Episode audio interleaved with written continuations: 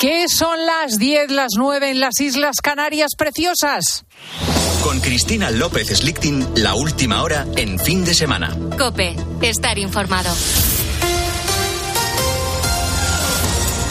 La Guardia Civil detiene a cinco personas por su vinculación con los narcos que esta noche han matado a dos guardias civiles en Barbate, en Cádiz. Guillermo Vila, buenos días. Hola, Cristina, buenos días. Eh, tres de los detenidos son tripulantes de la narcolancha y otras dos personas que les fueron a recoger. Los hechos sucedieron poco después de las siete de la tarde, cuando los agentes en una pequeña Zodiac trataban de identificar a los narcotraficantes. Al acercarse, eh, los detectaron, había una de las narcotraficantes, los embistieron, los estuvieron Eh, acosando hasta que la, la goma de la Guardia Civil consiguen que vuelque, y una vez que están en el agua nuestros compañeros pues pasan con su planeadora de novecientos caballos de potencia varias veces por encima mientras eran jaleados por numerosos, no sé cómo definirlos, individuos. Es Agustín Leal, portavoz de JUCI, la Asociación Profesional de Justicia para la Guardia Civil, que en la mañana del fin de semana de COPE ha recordado al gobierno que llevan años denunciando la falta de medios. Claudia Cid.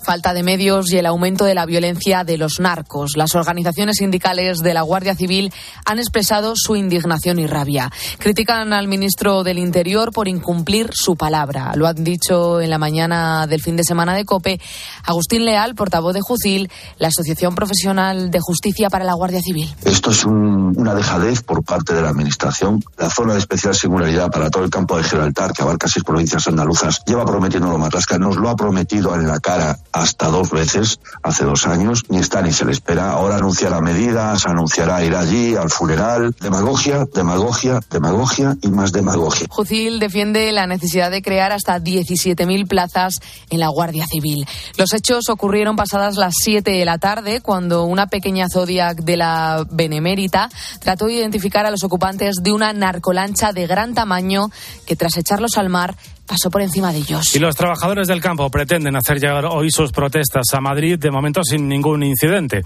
Si los está viendo en Murcia, un grupo de agricultores ha cortado a las ocho de esta mañana la autovía A P siete en Los Alcázares en ambos sentidos. Problemas también en la Comunidad Valenciana, donde un grupo de agricultores corta de manera intermitente la A tres a la altura de Chiva en ambos sentidos.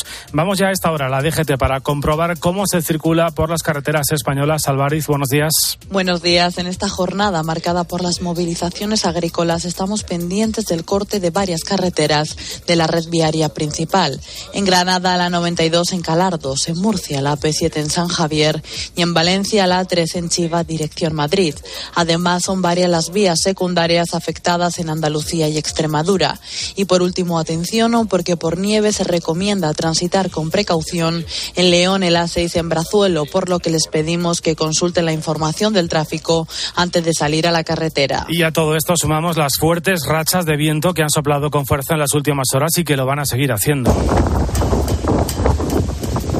La borrasca Carlota pone este sábado prácticamente a toda España en aviso naranja o amarillo. Cayetano Torres es el portavoz de la Agencia de Meteorología. Continúa el tiempo inestable por la borrasca Carlota, con abundante nubosidad y, precip- y probabilidad de precipitaciones más intensas y abundantes en el extremo norte, sistema central e ibérico y sierras del sudeste, sin descartar que sean localmente fuertes o persistentes en el entorno del norte de Navarra y sierras del sudeste. Con la fuerza de A B C. COPE, estar informado. Día grande en la Liga. Este sábado se enfrentan primero y segundo. Alex Alguero. A las seis y media visita el Girona el Bernabéu en su sueño por ganar la Liga. Los catalanes recuperan a Dobic, pero tienen las bajas de Blin y Ángel Herrera y a su técnico Michel sancionado. El Real Madrid, con Rüdiger como único central, busca dar un golpe de mano al campeonato, aunque Ancelotti diga que aún falta mucho para conseguir el título. Obviamente que gana toma ventaja, pero la Liga es muy... La liga sigue siendo muy larga. Uno de los dos equipos puede tomar ventaja eh, eh, en frente a los otros. Esto es lo, la cosa más importante. No creo que la liga se decide mañana, pase lo que pase. La liga se va a decidir más adelante. Anoche se abrió la jornada con la victoria del Betis por cero dos en el campo de un Cádiz que suma veinte jornadas sin ganar y que sigue en descenso. Marcaron William José y Fornals. Hoy, además de ese Real Madrid-Girona, se juegan a las dos el Alavés-Villarreal, a las cuatro y cuarto el Real Sociedad-Osasuna, a las nueve Las Palmas-Valencia. En los mundiales de natación, nueva medalla para España. Denis González y Mireia Hernández se han colgado la plata en el dúo mixto libre, y la N F L va a llegar a España en dos mil veinticinco. Va a ser probablemente en noviembre, en el Santiago Bernabéu, y con un partido de la temporada regular regular en el que jugarán o Miami Dolphins o Chicago Bears. Comienza ya en COPE el fin de semana con Cristina. Muchísimas gracias, Guillermo Vila. Nos reunimos dentro de una hora para más noticias y aquí empieza efectivamente fin de semana de COPE con Cristina. Cristina López Schlichting. Fin de semana. COPE. Estar informado.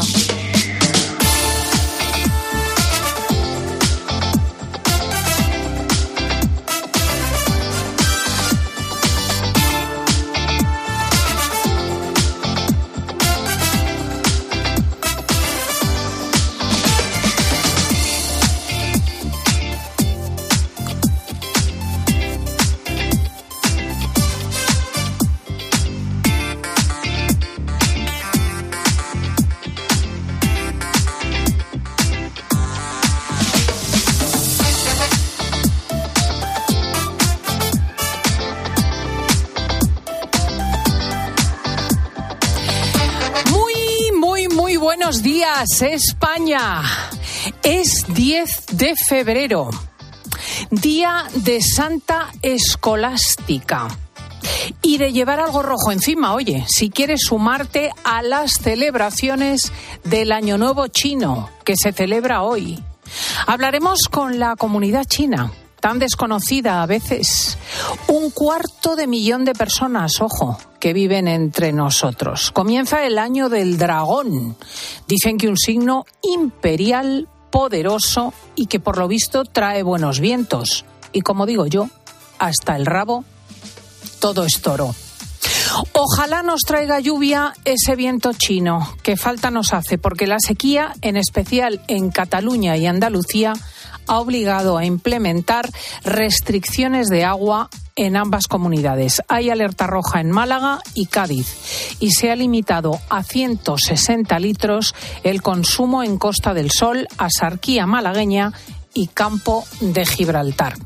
Al menos la borrasca Carlota nos ha puesto chubascos este fin de semana. Hablaremos a las once con Olcina para conocer en qué medida palían el nivel bajo de los pantanos. Pero el día, ya lo has escuchado, trágicamente se nos ha puesto de luto. Dos guardias civiles han sido asesinados. Un tercero está en coma y un cuarto padece heridas. Acaban de ser detenidas cinco personas en relación con el crimen que se cometió cuando los narcotraficantes embestían con una lancha potente una Zodiac de los agentes. Las narcolanchas se habían refugiado con plena impunidad en el puerto y como los agentes del servicio marítimo estaban en, otro, en otra tarea, la Guardia Civil activó al grupo de acción rápida, los GAR, y al grupo de especialistas de actividades subacuáticas. De hecho, los dos agentes fallecidos son buceadores, dos hombres jóvenes que dejan sendas viudas y tres niños huérfanos.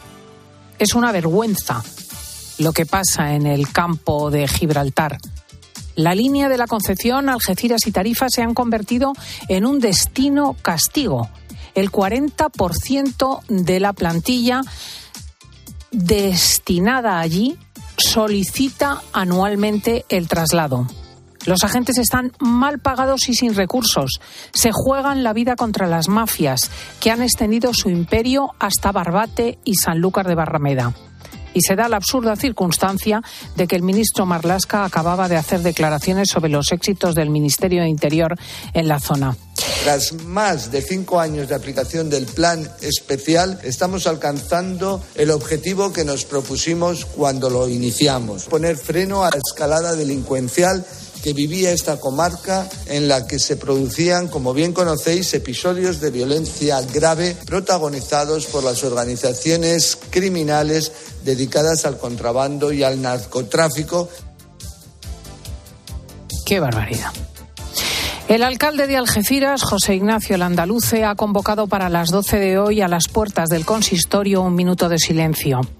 Nosotros desde aquí trasladamos el pésame de la audiencia a la benemérita, a la que tanto debemos todos, y pedimos oraciones por estas familias destrozadas. Ojalá que salve la vida el agente que está en coma y pelea por su existencia. Vamos a saludar al fiscal jefe de Algeciras, don Juan Cisneros. Muy buenos días. Hola, buenos días. Nuestro pésame, de verdad, porque es lamentable lo ocurrido. Sí, desgraciadamente tengo que empezar corrigiendo eh, la noticia porque el tercer agente ya ha fallecido. Son Oy. tres los fallecidos, no dos. Bendito sea Dios. Cuantísimo lo siento. Cuantísimo lo siento. Es la primera noticia. Y... Sí, sí, ya son tres los fallecidos. No, dos fueron de manera inmediata y el tercero, pues no, vamos, llegó ya en una situación que se sabía que médicamente era muy difícil que pudiera salir adelante y por desgracia, pues así ha sido. ¡Qué horror! ¿Sabemos algún detalle sobre su familia y su edad? No, son eh, gente joven, pero es que, claro, ha sido todo tan, tan inmediato.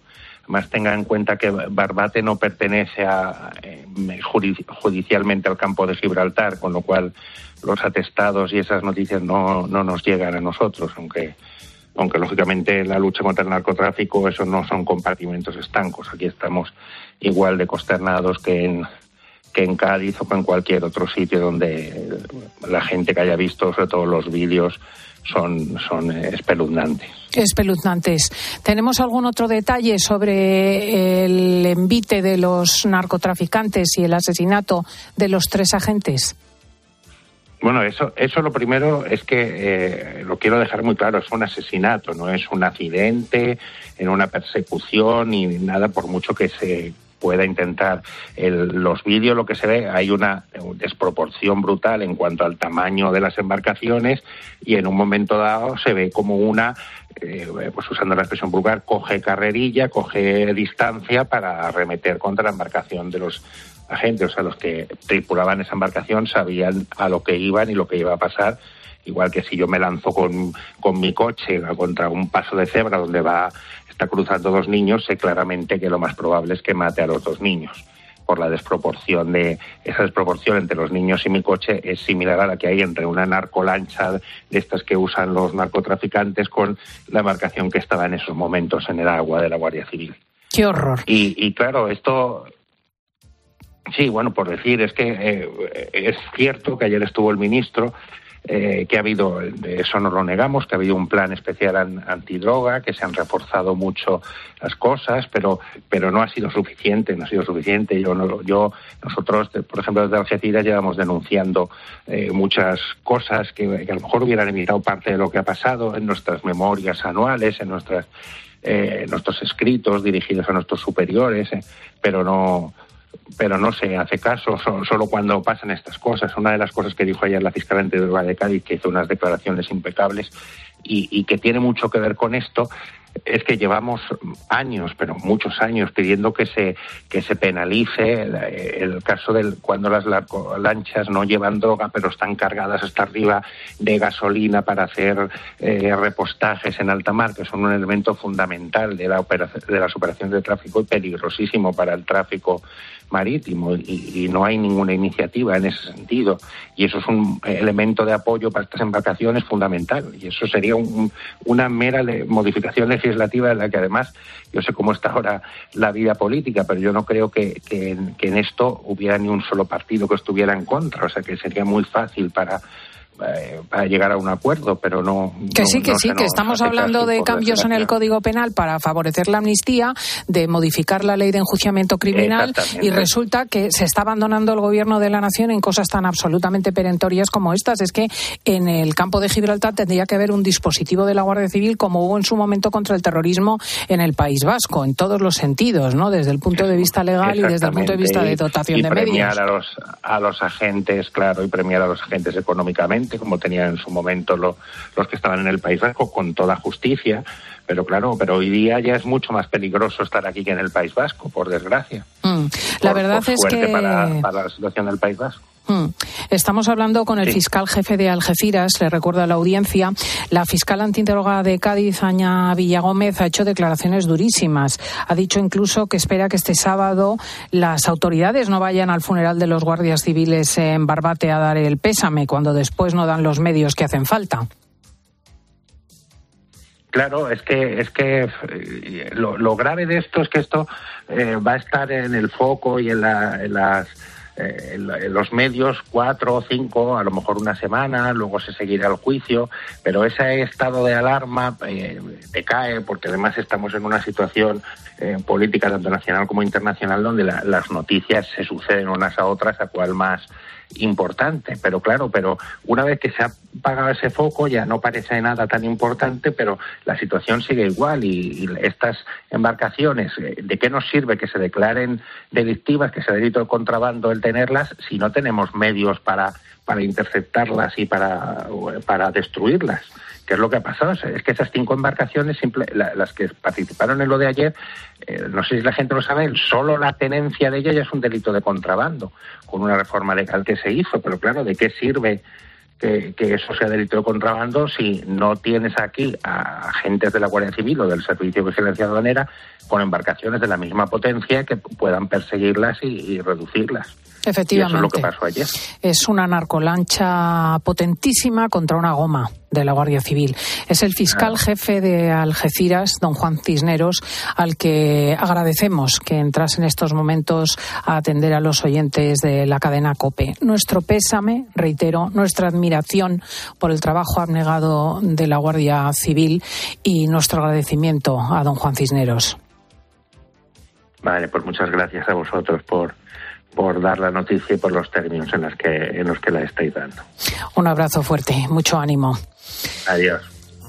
La expectación informativa de hoy está centrada en principio en la llegada de los tractores a Madrid y a Valladolid, donde esta noche se celebran los premios Goya de cine. Es el quinto día de justas protestas por el campo español. Los agricultores y ganaderos pretenden entrar en Madrid y llegar hasta la sede del P S O E en Ferraz. Mala opción, porque con ello identifican las protestas con las que tienen lugar en contra de la amnistía, y mezclar churras con merinas es lo que más le gusta a Pedro Sánchez.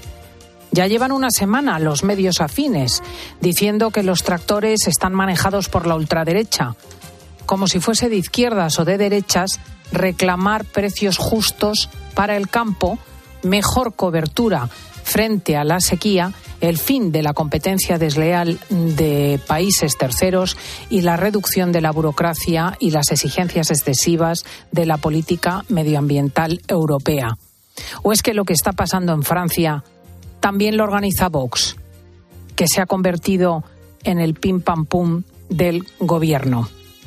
En fin, vamos a abordar este asunto también y eh, saludamos a don Manuel Pimentel, que acaba de publicar un interesantísimo libro sobre el campo español, que sabe lo que está padeciendo este sector y que eh, a su vez es ingeniero agrónomo, abogado, escritor y editor. Recordamos que el señor Pimentel fue ministro de Trabajo y Asuntos Sociales. El texto que nos trae es La venganza del campo, de la editorial Almuzara. Don Manuel Pimentel, muy buenos días. Muy buenos días, muchas gracias por su amable invitación. Vamos a analizar la situación del campo en España. Las protestas de esta semana y las que hemos visto en media Europa eran algo que se podía esperar. Sí, sí, es algo profundo de, de honda raíz sociológica y antropológica, que no de naturaleza política. Por eso hay que tener en cuenta que ha pasado de forma idéntica en varios países europeos, independientemente del color de su de su gobierno, y lo que hay detrás es un, un hondo malestar de un mundo que, que se sentía profundamente despreciado, ignorado, perseguido y con una rentabilidad de, eh, prácticamente ya negativa. ¿Qué ha ocurrido? ¿Por qué el campo está tan indignado? ¿Por qué ha explotado? Pues hay tres razones, ya ha apuntado usted alguna de, de ellas con mucha claridad. Primero, una económica, una de sentirse aplastado por una burocracia de la P A C que, lo, que desconfía de la agricultura y la persigue, pero también por, una, por sentirse, una cuestión casi moral, ¿no? Despreciados, perseguidos, eh, ignorados. Eh, la sociedad, por razones que podemos abordar en la entrevista, eh, ha, ha, ha despreciado su función de productor de alimentos, lo ha considerado como enemigos del medio ambiente y llevan décadas pues siendo apuntados y controlados, y claro, había un malestar de fondo, una sensación de gravedad, y tarde o temprano esto tenía que, que pasar, ¿no? Por eso fui acuñando el concepto de la venganza del campo, porque iba a explotar, y además el campo, y esto es lo que sí va a tener una honda repercusión social, se va a vengar como lo ha hecho desde, bueno, desde la antigüedad, siempre que se la ha perseguido, ¿no? Con reducción de cosecha y, por tanto, con subida de los alimentos y subida muy acusada de la cesta de la compra de las familias, como estamos experimentando. Claro, porque hablábamos de la subida de precios, esto es lo que la gente eh, percibe a la hora de ir al supermercado, y, y se atribuía todo a la inflación eh, por una cuestión estructural, pero eh, hay muchos eh, motivos detrás de la subida de la cesta de la compra. Sí, la, los supermercados, la cesta de la compra es pura sociología, ¿no? Su realidad es muy compleja y son muchos eh, los motivos. Eh, pero hay uno que siempre se olvida, y es que es probablemente el más poderoso de todos ellos. Es que eh, en la Unión Europea, desde como hemos decidido, o sea, la alimentación, la alimentación, gracias a la globalización y a una concentración de distribución muy fuerte que apretaba mucho los precios a los agricultores, hizo que Europa disfrutara del dos mil a dos mil veinte la alimentación más barata de su historia. Eh, por tanto, como era tan barata, la gente llegó a pensar que la alimentación aparecía por generación espontánea en el supermercado tan bonito de la esquina. Eso hizo que no le prestáramos ya, la alimentación desapareció como problema, no le prestábamos atención a los agricultores porque su producto, la alimentación, era como algo que no valorábamos. Sin embargo, empezamos a valorar mucho como sociedad pues los valores de medio ambiente, sostenibilidad, que están muy bien y que aparecían ya como prioridad en todas las encuestas. Moraleja, una sociedad eminentemente urbana que valora mucho el medio ambiente y que no valora nada la alimentación, pues fue haciendo leyes que solamente tenían esa variable ambiental, despreciando esa producción de alimentos. A partir de ese momento, todas y cada una de las normas que se han aprobado en todos los países europeos y en la Unión Europea en su conjunto o han limitado, restringido, perseguido y siempre encarecido la producción agraria. ¿Qué ha ocurrido ahora? Bueno, como la globalización se está desmontando, como hay guerra, las importaciones salen ya más caras y nos hemos encontrado que hemos ido desmantelando la producción agraria en, en Europa. La P A C, la Unión Europea, decidió que el campo europeo era para pasear y que produjeran otros. Bueno, eso ha sido una irresponsabilidad y nos encontramos que en Europa, porque hemos perseguido la producción agraria, porque así lo hemos querido, y hemos limitado trasvases, regadíos, invernaderos, granjas, silos. Nosotros mismos íbamos limitando nuestra producción. Claro, lo que late debajo de esta subida de precios, amén de otras cuestiones, sobre todo es un problema de oferta y demanda. Producimos menos, importarlo sale más caro, luego inevitablemente la subida de la cesta de la compra se está produciendo, y atención, que si seguimos con estos criterios va a subir muchísimo y ya empieza a apretar a las familias. Claro, es que queremos, lo dice usted en su libro, eh, señor Pimentel, comida buena, bonita y barata, pero sin agricultura ni agricultores, carne sin ganadería ni ganaderos y pescado sin pesca ni pescadores. Esa es la gran paradoja de nuestra sociedad, eh, que queremos comer, bueno, pues sano, variado, pero nos molesta cuando salimos al campo, eh, pues las instalaciones agrarias, los agricultores, eh, si hay una cerca ganadera la cortamos para poder pasar con la bicicleta, eh, si hay una granja pues eh, queremos cerrarla porque se supone que se maltratan a los animales. Es decir, hemos tenido una conciencia colectiva donde el agricultor se ha ido percibiendo, y cuando digo agricultor, aún todavía más perseguido, ganaderos y, y pescadores, se ha ido percibiendo como es el medio ambiente. Es una gran eh, paradoja, al mismo tiempo eh, que los perseguíamos, protestamos porque los precios agrarios suben. Hay muchos ejemplos bellísimos en, en lógica. Eh, hay voces que critican mucho, por ejemplo, eh, los trasvases, para acto seguido decir que la verdura sube mucho. Claro, aquí como el chiste hay que organizarse, ¿no? Es decir, si tú cortas el agua a la zona del Levante español, Almería, Murcia, Alicante, donde se produce eh, la verdura, si tú cierras el grifo, hay menos verdura y la verdura sube.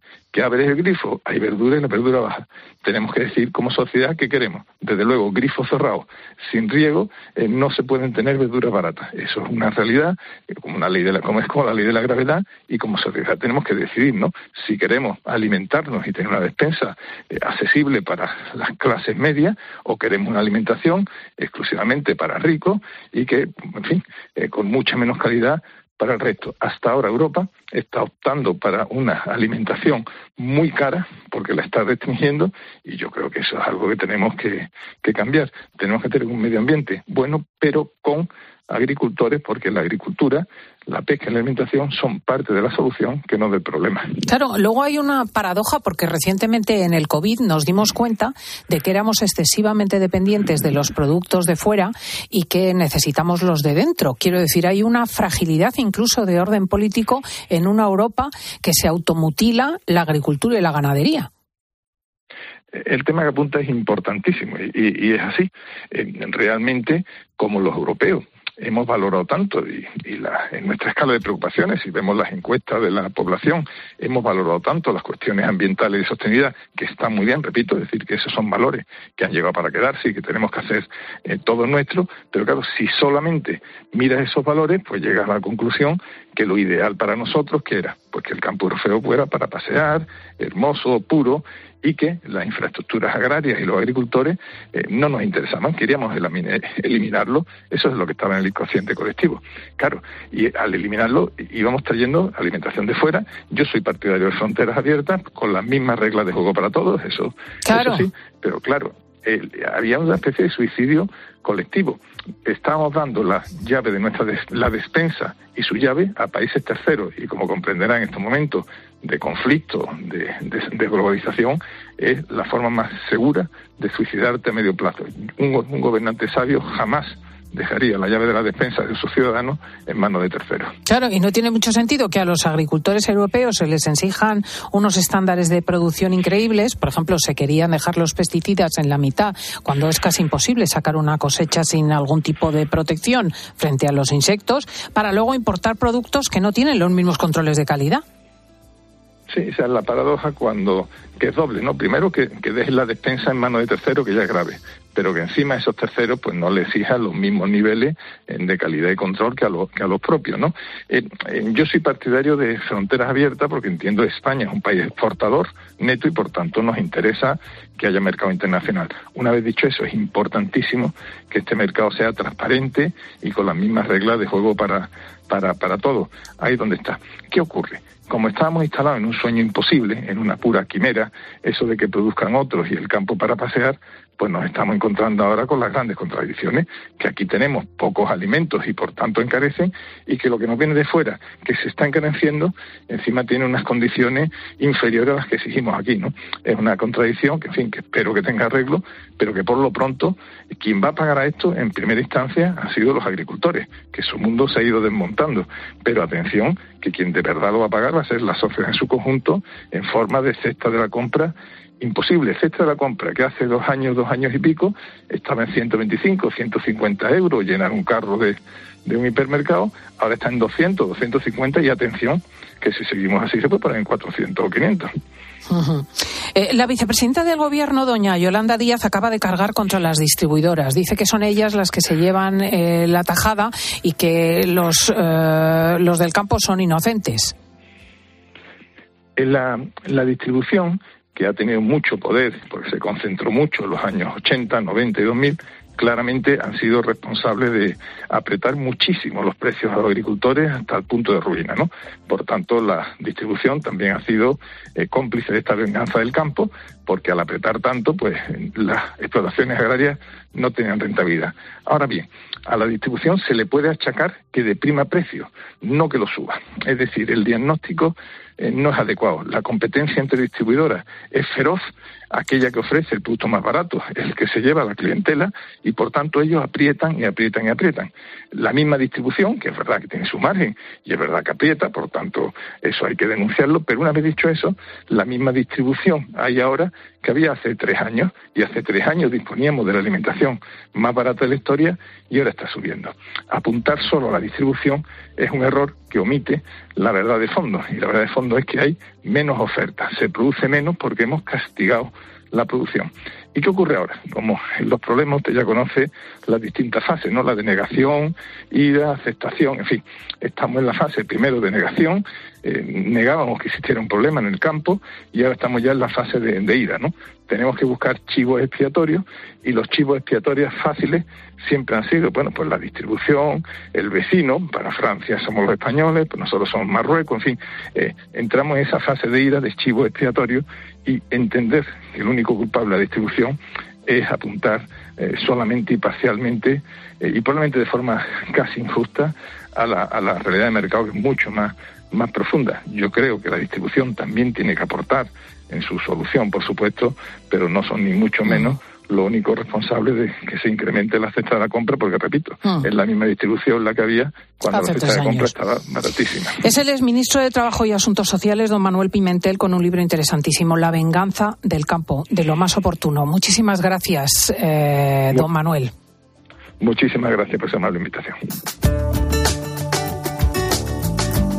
Y llega la buena noticia de Ibudol, de Kern Pharma, en este caso con la ayuda de Paloma Paulete. Buenos días. Muy buenos días, Cristina. Hoy la buena noticia es un nuevo avance médico para tratar las apneas del sueño. Se trata de la implantación de un chip a través de una microcirugía que se realiza bajo la lengua. Ese chip es un neuroestimulador que actúa sobre el nervio que controla este órgano y que permite que no se tape la entrada de aire que pasa, y así se despejen las vías respiratorias. Se trata de la alternativa que plantean en el Hospital de del Mar de Barcelona, para pacientes a los que no les funcionan los otros tratamientos existentes para tratar la apnea del sueño. A ese dolor de espalda que te fastidia el fin de semana, y a ese dolor de cabeza que pone a prueba tu paciencia, ni agua. Ibudol es el primer ibuprofeno bebible en formato stick pack para aliviar el dolor rápidamente, con agradable sabor y sin necesidad de agua. Al dolor, ni agua. Ibudol tenía que ser de Kern Pharma. Lea las instrucciones de este medicamento y consulte al farmacéutico. Escuchas Fin de Semana con Cristina López Schlichting. COPE. Estar informado. Los agricultores españoles salieron a las carreteras y se lo contamos en riguroso directo. En la radio. En la radio.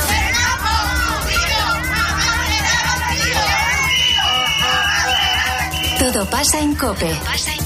Vámonos también a Aragón, que es otra de las comunidades donde los tractores han cortado el tráfico. Ahora directamente trabajan a pérdidas. Los de la tarde estamos donde hay que estar, en la carretera. Por el Arcén, aproximadamente cuatro o cinco kilómetros. En el día que los agricultores colapsan la mayor parte de las carreteras. Y hombre, ahí chocaban dos legitimidades. La del que protesta con sobradas razones y la del que quiere llegar a su casa. Pues precisamente allí en Murcia tenemos atrapado a Ángel Espósito, el director de conductores alrededor, en esa rotonda tomada por... Que los demás estamos trabajando también. Pedir disculpas pues a todos los que les hayamos entorpecido y les hayamos complicado un poco. En la radio, todo pasa en COPE. Todo pasa en COPE. La felicidad no es un destino al que llegar. La felicidad está en el camino. Y si ese camino lo haces con tu nuevo Fiat, mucho mejor. Encuentra la felicidad con la Fiat Happiness Fórmula. Solo este mes tienes ofertas exclusivas con entrega inmediata en la gama de Fiat. Acércate a tu concesionario más cercano y encuentra la felicidad en cada curva. Llega la rebaja final al Corte Inglés. Todo al sesenta por ciento de descuento en estas marcas de moda para mujer: Woman, Tintoretto y Woman Limited, Joyce Mujer, Southern Cotton y Green Coast, Emphasis, Boomerang e Easywear. Hasta el veintinueve de febrero, rebaja final en el Corte Inglés. En tienda web ya. El ser humano ha pisado la luna, pero sacar las legumbres cocidas del tarro nos sigue costando. Hasta ahora, con el nuevo tarro ancho de legumbres Luengo todo es más fácil. Salen intactas muy rápido y con su sabor único. Legumbres Luengo, la nueva pasta. Carla, al viaje de Tokio al final no va el director. ¿Te interesa? Diez días, reuniones, cenas, karaoke, un spa. En la vida lo importante es saber aprovechar las oportunidades. Hay coches que solo pasan una vez. Tu Citroën C tres desde trece mil doscientos euros financiando y con entrega inmediata. Solo por esta vez y solo este mes. Citroën. Condiciones en citroen punto es. Escuchas Fin de Semana. Y recuerda, la mejor experiencia y el mejor sonido solo los encuentras en cope punto es y en la aplicación móvil. Descárgatela. Cibeles, Gran Vía, Callao, Puerta del Sol, Palacio Real. El veintiocho de abril, Madrid se viste de running en el Zurich Rock and Roll Running Series Madrid dos mil veinticuatro. Vive una experiencia única en maratón, media maratón o diez kilómetros. Últimas inscripciones en rock and roll madrid run punto com. Patrocinador principal, Ibercaja. Hola, soy Mar Márquez, piloto de MotoGP. Justo ahora salgo de entrenar, que ya toca volver a casa, pero ¿sabes que ahora podemos hacer todos estos viajes diarios más sostenibles con los nuevos combustibles cien por ciento renovables de Repsol y sin tener que cambiar de coche? En tu día a día, algo nuevo te mueve con los combustibles cien por ciento renovables de Repsol que puedes usar ya en tu coche. Encuéntralos en más de cincuenta estaciones de servicio y a final de año en seiscientas. Descubre más en combustibles renovables punto repsol punto com. Si elegir es ahorrar por You, ahorra todas las semanas con los productos marca Carrefour. Como con las pizzas refrigeradas Carrefour de jamón y queso, carbonara o barbacoa a un euro con ochenta y cinco. Hasta el once de febrero en hipermercados, market, web y app. Carrefour, aquí poder elegir es poder ahorrar. Madre mía, qué golpe. Parece que tu coche se ha peleado con una columna. Con el seguro de coche de Línea Directa, no solo te ahorras una pasta, sino que además puedes escoger el taller que quieras aquí o en Chipiona. Y si eliges taller colaborador, también tienes coche de sustitución garantizado y servicio de recogida y entrega. Cámbiate ahora y te bajamos el precio de tu seguro de coche, sí o sí. Ven directo a línea directa punto com o llama al nueve uno siete, setecientos, setecientos. El valor de ser directo. Consulta condiciones. You are the one for me, for me. Hoy con Endesa tienes una oferta formidable. Elige Formidable Energía con luz, gas y mantenimiento de gas y ahorra seiscientos veinte euros en dos años. Disfruta de este ahorro directamente en tus facturas, porque todo Endesa es formidable. Contrata ya en el ochocientos, setenta y seis, cero nueve cero nueve, en los puntos de venta Endesa o en endesa punto com y empieza a ahorrar. ¿Buscas diversión? A las diez de la mañana la tienes asegurada en Herrera en COPE. Buenos días. Buenos días, Alberto. Alberto. ¿Y usted a qué es alérgico? Tengo alergia a las angulas. ¿Cómo se hace una prueba de, de angulas que no que era inédita en esa, en esa consulta? Claro, de, claro, de, claro, claro. Interesante. Mi poder adquisitivo no me permitía comprar angulas. Ajá. Compré unas anchoitas y un poco de pescado y llevé un tubo de ensayo pequeñito. Les pedí que, por favor, mm. que si me da, me regalaban dos angulas. Y pregunté, ¿les debo algo por las angulas? Y dicen, no, hombre, no. Todo sea por la ciencia, me dijo el pescadero. Escucha Herrera en COPE, de lunes a viernes de seis a una del mediodía.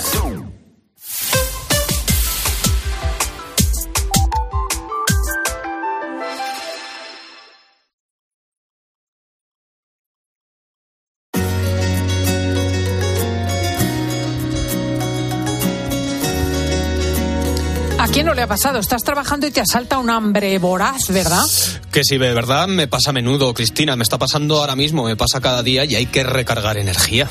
Pues ten a mano las tortitas de maíz de Hacendado, que son súper prácticas y vienen en paquetes individuales. Y tienes desde las clásicas de maíz, más saladas, hasta las de maíz con chocolate. Esas, esas. E incluso unas de las últimas opciones, legumbres, las tortitas de legumbres, espectacular. Mm, son perfectas para una cesta equilibrada y saludable. ¿Y has probado, Cristina, combinarlas con hummus o guacamole? Anda, esta es una mezcla muy buena, ¿eh? Menuda idea, que me está cuenta. entrando un hambre, Diego, que me y a mí. Ahora te las bajo. Cristina López Schlichting. Fin de semana. COPE. Estar informado.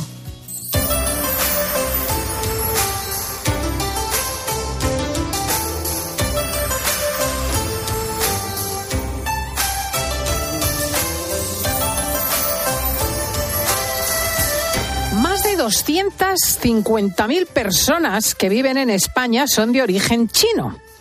Y ciertamente influyen en nuestras vidas. Quien más, quien menos, visita sus restaurantes, conoce sus excelentes sastres y se está beneficiando de la convivencia con la comunidad china. Y hoy es un día muy especial para todas estas personas, porque este diez de febrero arranca el Año Nuevo Chino, que también tiene lo suyo para nosotros, porque ciertamente la cultura china tiene su propio horóscopo y su expansión entre las curiosidades. El dragón va a regir este año la eh, situación y eh, sustituye al conejo. Hasta ahora estábamos en el año nuevo del conejo y ahora vamos a estar en el año del dragón. Eh, vamos a conocer en qué consiste esta tradición y cómo es la realidad de las personas chinas. ¿Qué sabemos realmente de ellos, más allá de los estereotipos y tópicos? ¿Qué conocemos de su lengua, de sus costumbres? ¿Qué les ha traído a viajar hasta nuestro país? Tengamos además en cuenta que cuanto acontece en China afecta a todo el planeta, porque se trata de una población gigantesca. Con motivo del Año Nuevo se produce la mayor migración del planeta. Está calculado que en estas fechas nueve mil millones de desplazamientos van a tener lugar en China, con todas las consecuencias desde el punto de vista también climático, eh, bacteriológico, etcétera. Y evidentemente la memoria de la época del COVID nos hace entender que el planeta está muy interrelacionado. Voy a saludar a esta hora a Berna Wong. Ella es traductora, correctora, poetisa, escritora y experta en español. Nació en Madrid, es de ascendencia china. Bienvenida, Berna. Hola, buenos días. Feliz Año Nuevo. Feliz Año Nuevo. Es estupendo porque eres china, china y española, española. O sea, eh, realmente eh, tu vínculo con China es evidente y, sin embargo, tu conocimiento del castellano perfecto. Bueno, en realidad yo me considero un poco más... bueno, bastante más española, porque he nacido aquí y me he educado aquí, que China, eh, que es mi origen, ¿no? Y, y lo que son mis padres. Uh-huh. O sea, tú en principio te conoces, eh, te consideras española. Eso es estupendo porque, como todas las personas que han nacido entre dos culturas, y me incluyo, porque soy de madre alemana y de padre español, tienes que mmm, crecer intentando identificar lo que en ti hay de chino y lo que en ti hay de español, ¿verdad? Ah, bueno, eh, eh, tiene siempre, bueno, lo tuve yo y las personas que conozco de un origen parecido, una historia parecida, eh, hemos pasado por esa época, efectivamente. Pero una vez que haces el flan, distingues el, el sabor del huevo, de la leche, del azúcar, pero no lo puedes separar con un cuchillo los ingredientes. Uh-huh.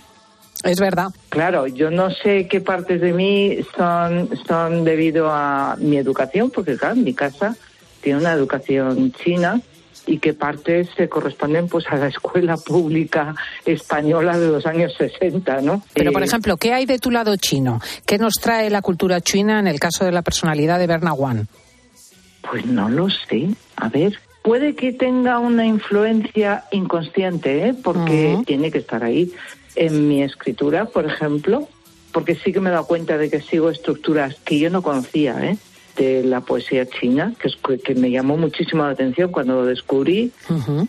Y no lo sé, quizás cierta timidez, pero eso puede ser mi propio carácter, o sea, es que no te sé decir. No, pero yo diría, por ejemplo, que ese es un rasgo que identificamos, porque es verdad que hay chinos muy expansivos, porque cada persona es diferente, pero en términos generales es una comunidad discreta y tímida. Eso sí que puedo decirlo yo de mi percepción, digamos, de lo que es pues, la comunidad china. Eso lo comenté, me lo comentó una amiga cuando se inauguró en el Museo Nacional de Antropología la exposición temporal sobre China hace un par de semanas, que nunca había visto mmm, tantas personas chinas contentas, riéndose de una forma tan expansiva, y me hizo pensar, yo creo que es porque la relación que tienen con la comunidad china o con las personas de esa comunidad, claro, tú vas a un bazar, vas a una alimentación, vas a un restaurante y los ves trabajando.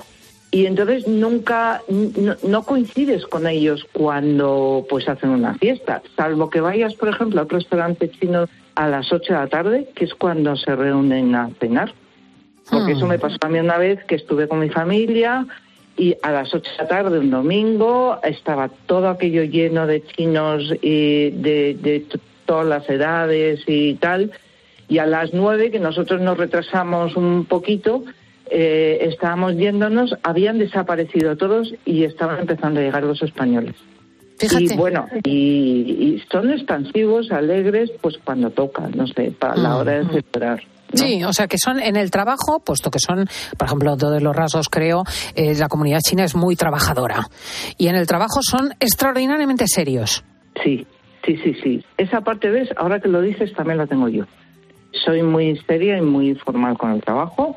Fuera del trabajo, pues tengo mi sentido del humor y me río y me considero una persona alegre, pero es verdad que cuando estoy trabajando hay esa ética, pero la orientación no es la misma, porque ellos trabajan hasta dieciséis horas diarias, porque tengo una tienda de alimentación en el edificio donde vivo, abajo, uh-huh. eh, para darles a los hijos lo mejor, que puedan estudiar en la mejor de las universidades, que puedan enviarlos incluso al extranjero, porque conozco casos, y pagarles esos estudios porque les parece lo más importante.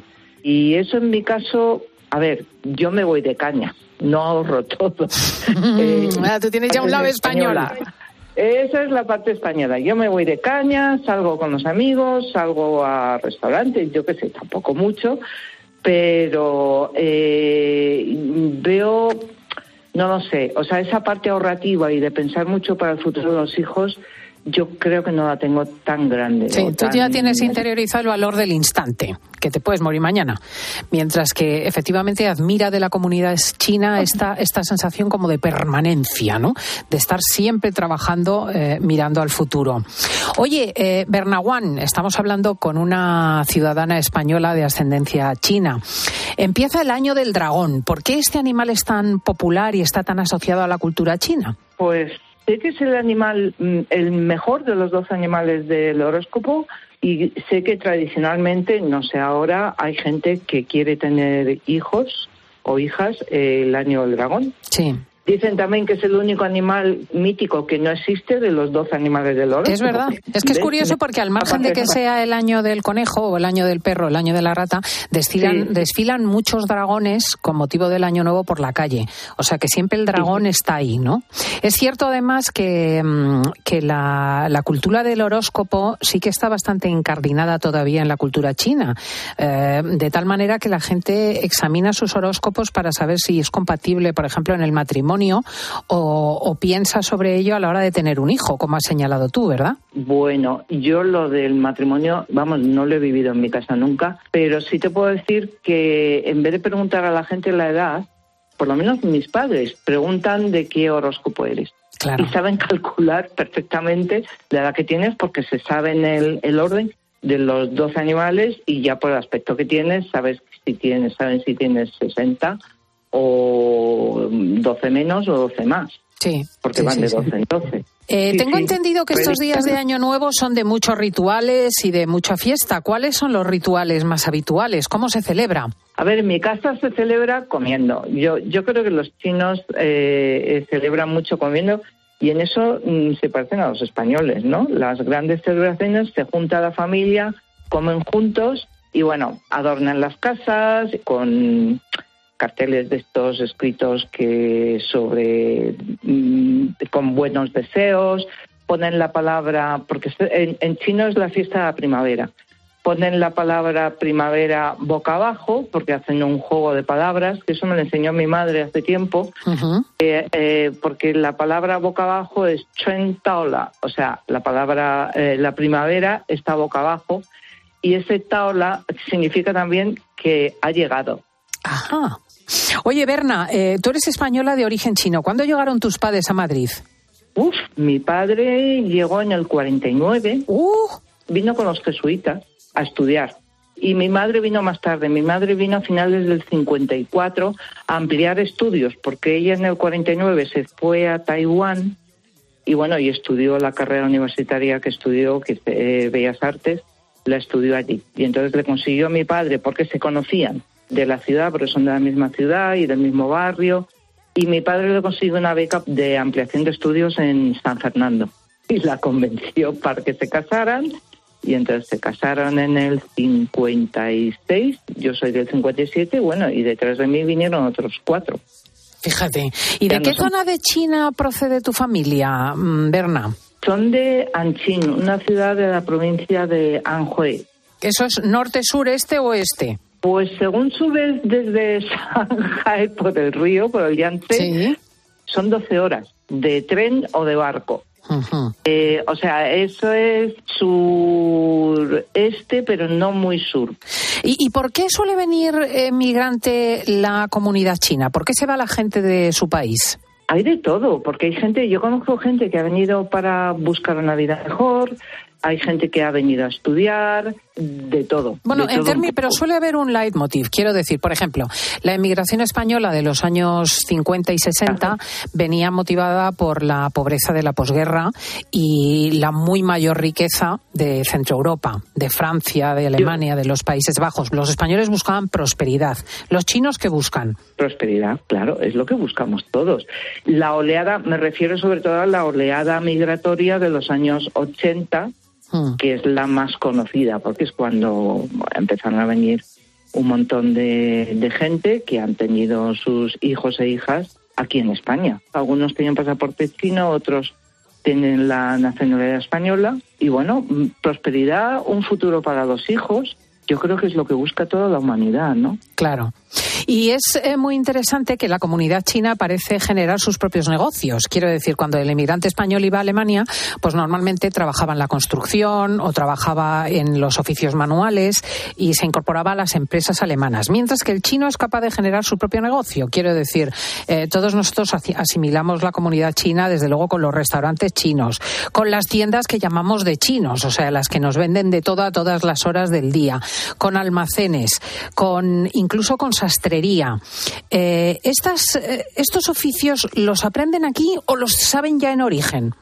Yo sé que mmm, los restaurantes hubo un momento en que se saturaron eh, y en ciudades como Barcelona y Madrid eh, han comprado bares de los de toda la vida, han aprendido a hacer unos pinchos de tortilla estupendísimos. Es verdad. ¿Verdad? Porque yo sí. conozco varios sitios en Madrid que de repente dices, anda, Berna, una última cuestión. Eh, ¿vos, ¿Vosotros en qué idioma os comunicáis en casa? Yo con mi madre siempre he hablado en chino.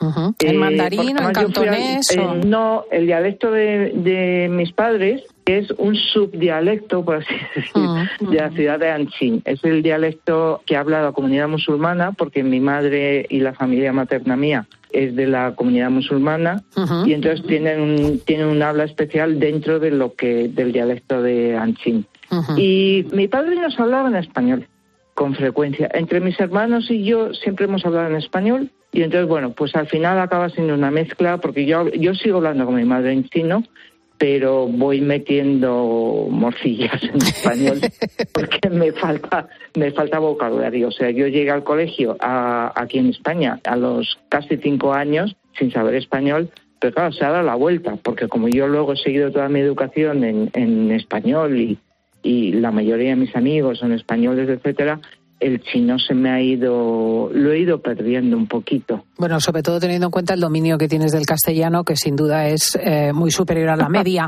Eh, una última cuestión, Berna. ¿Crees que en España conocemos bien la cultura china o somos víctimas de muchos prejuicios? Yo creo que todavía hay estereotipos, ¿eh? Que algunos de ellos, que me da mucha rabia, importados de Estados Unidos.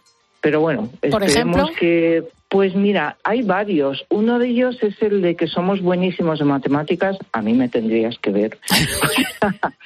Pero es porque una temporada en Estados Unidos hubo unos años en que llevaron muchos ingenieros porque les hacía falta.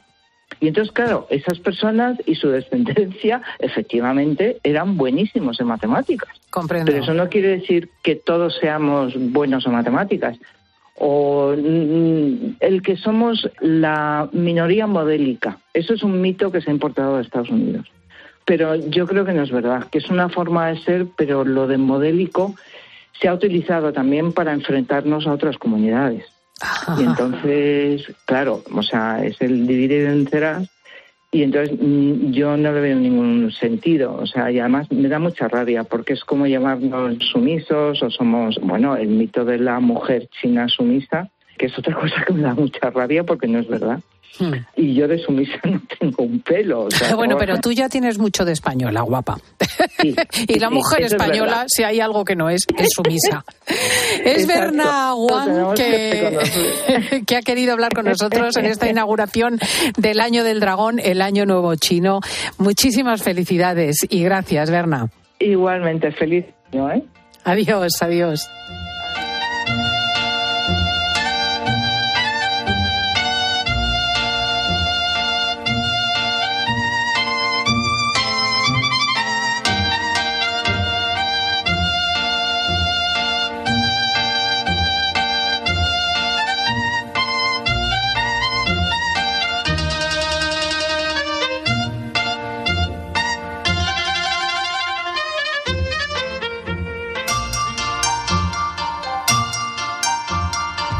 hay que ver que sábado qué de cosas están pasando. Nuestra atención principal en el campo de Gibraltar, pero también, fíjate, el Año Nuevo chino y la alarma por Castrorviales, por ese asesinato por parte de dos chavales de su propia madre. Nacho Abad nos va a contar los últimos detalles. Vamos a preguntarle a Olcina si lloverá lo que necesitamos.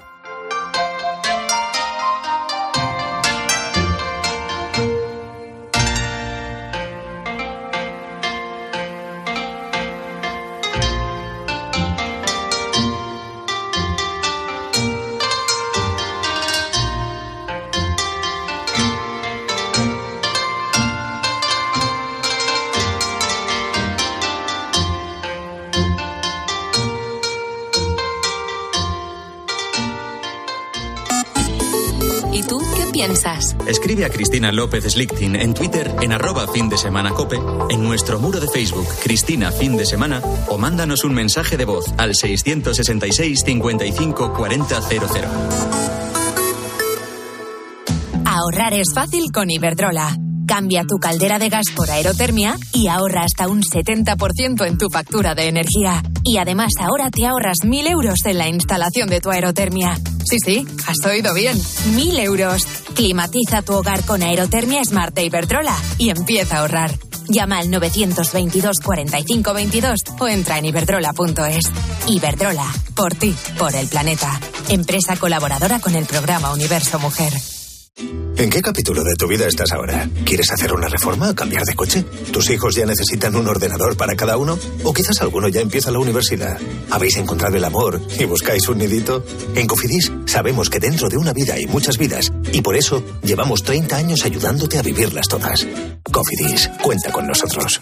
En Peugeot estamos listos para ayudarte a llevar lo más importante, tu negocio. Por eso, en los días Peugeot Profesional vas a poder disfrutar de condiciones especiales en toda la gama. Aprovecha del uno al catorce de febrero para dar energía a tu negocio. Inscríbete ya en peugeot punto es. Hola, soy Mar Márquez, piloto de MotoGP. Justo ahora salgo de entrenar, que ya toca volver a casa. Pero ¿sabes que ahora podemos hacer todos estos viajes diarios más sostenibles con los nuevos combustibles cien por ciento renovables de Repsol y sin tener que cambiar de coche? En tu día a día, algo nuevo te mueve con los combustibles cien por ciento renovables de Repsol que puedes usar ya en tu coche. Encuéntralos en más de cincuenta estaciones de servicio y a final de año en seiscientas. Descubre más en combustibles renovables punto repsol punto com. En cofidis punto es puedes solicitar financiación cien por ciento online y sin cambiar de banco. O llámanos al nueve cero cero, ochenta y cuatro, doce, quince. Cofidis, cuenta con nosotros. Escuchas Fin de Semana. Y recuerda, la mejor experiencia y el mejor sonido solo los encuentras en cope punto es y en la aplicación móvil. Descárgatela. Lo sentimos, pero hay overbooking y no quedan plazas. ¿Le importaría ir en primera clase? A que a todos nos gusta recibir más de lo que esperamos. Pues en Berti tienes el seguro de tu moto desde solo setenta y ocho euros y además te llevas las revisiones y mantenimiento ilimitados totalmente gratis durante un año. Así, sin más. Calcula tu precio en berti punto es. Ahorra tiempo, ahorra dinero. Ahorrar es fácil con Iberdrola. Pásate a la movilidad eléctrica con Iberdrola y ahorra hasta un noventa por ciento frente a un vehículo diésel o gasolina. Y si contratas la luz e instalas un punto de recarga en casa, te llevas hasta quinientos euros. ¿Has oído bien? quinientos euros. Pásate a la movilidad eléctrica y empieza a ahorrar. Llama al nueve nueve dos, noventa y dos, noventa y dos, noventa y tres o entra en iberdrola punto es. Iberdrola, por ti, por el planeta. Empresa colaboradora con el programa Universo Mujer. Sephora. Solo en Sephora celebra un San Valentín lleno de emociones. Tus fragancias favoritas y las marcas más exclusivas te están esperando. Además, veinte por ciento de descuento si te unes a nuestro programa de fidelidad. Visita nuestras tiendas o entra en sephora punto es. Sephora. A ver si lo entiendo bien. Tú ibas a por pan y vuelves con un coche. Ibas a por pan, pero has vuelto con un Skoda. Y del pan, ni rastro. Este febrero vuelven los Skoda Days con precios aún más irresistibles. Solo hasta el veintinueve de febrero. Infórmate en skoda punto es. Skoda. A ese dolor de espalda que te fastidia el fin de semana. Y a ese dolor de cabeza que pone a prueba tu paciencia, ni agua. Ibudol es el primer ibuprofeno bebible en formato stick pack para aliviar el dolor rápidamente, con agradable sabor y sin necesidad de agua. Al dolor, ni agua. Ibudol. Tenía que ser de Kern Pharma. Lea las instrucciones de este medicamento y consulte al farmacéutico. En Alquiler Seguro sabemos que cada cliente es único. Por eso estamos orgullosos de ser la primera empresa del sector en recibir la certificación AENOR de compromiso con las personas mayores. Horario preferente, más de cincuenta oficinas a tu disposición, gestores especializados y mucho más, para que la edad no sea un obstáculo en tu alquiler. Alquiler Seguro, la revolución del alquiler. Para acabar el día en la radio, el análisis y la reflexión de Ángel Expósito. El dato es tremendo. Casi el cuarenta por ciento de los profesores sufre síntomas depresivos y no reciben la ayuda necesaria. Casi la mitad. De lunes a viernes, de siete de la tarde a once y media de la noche, todo pasa en La Linterna. Todo pasa en COPE.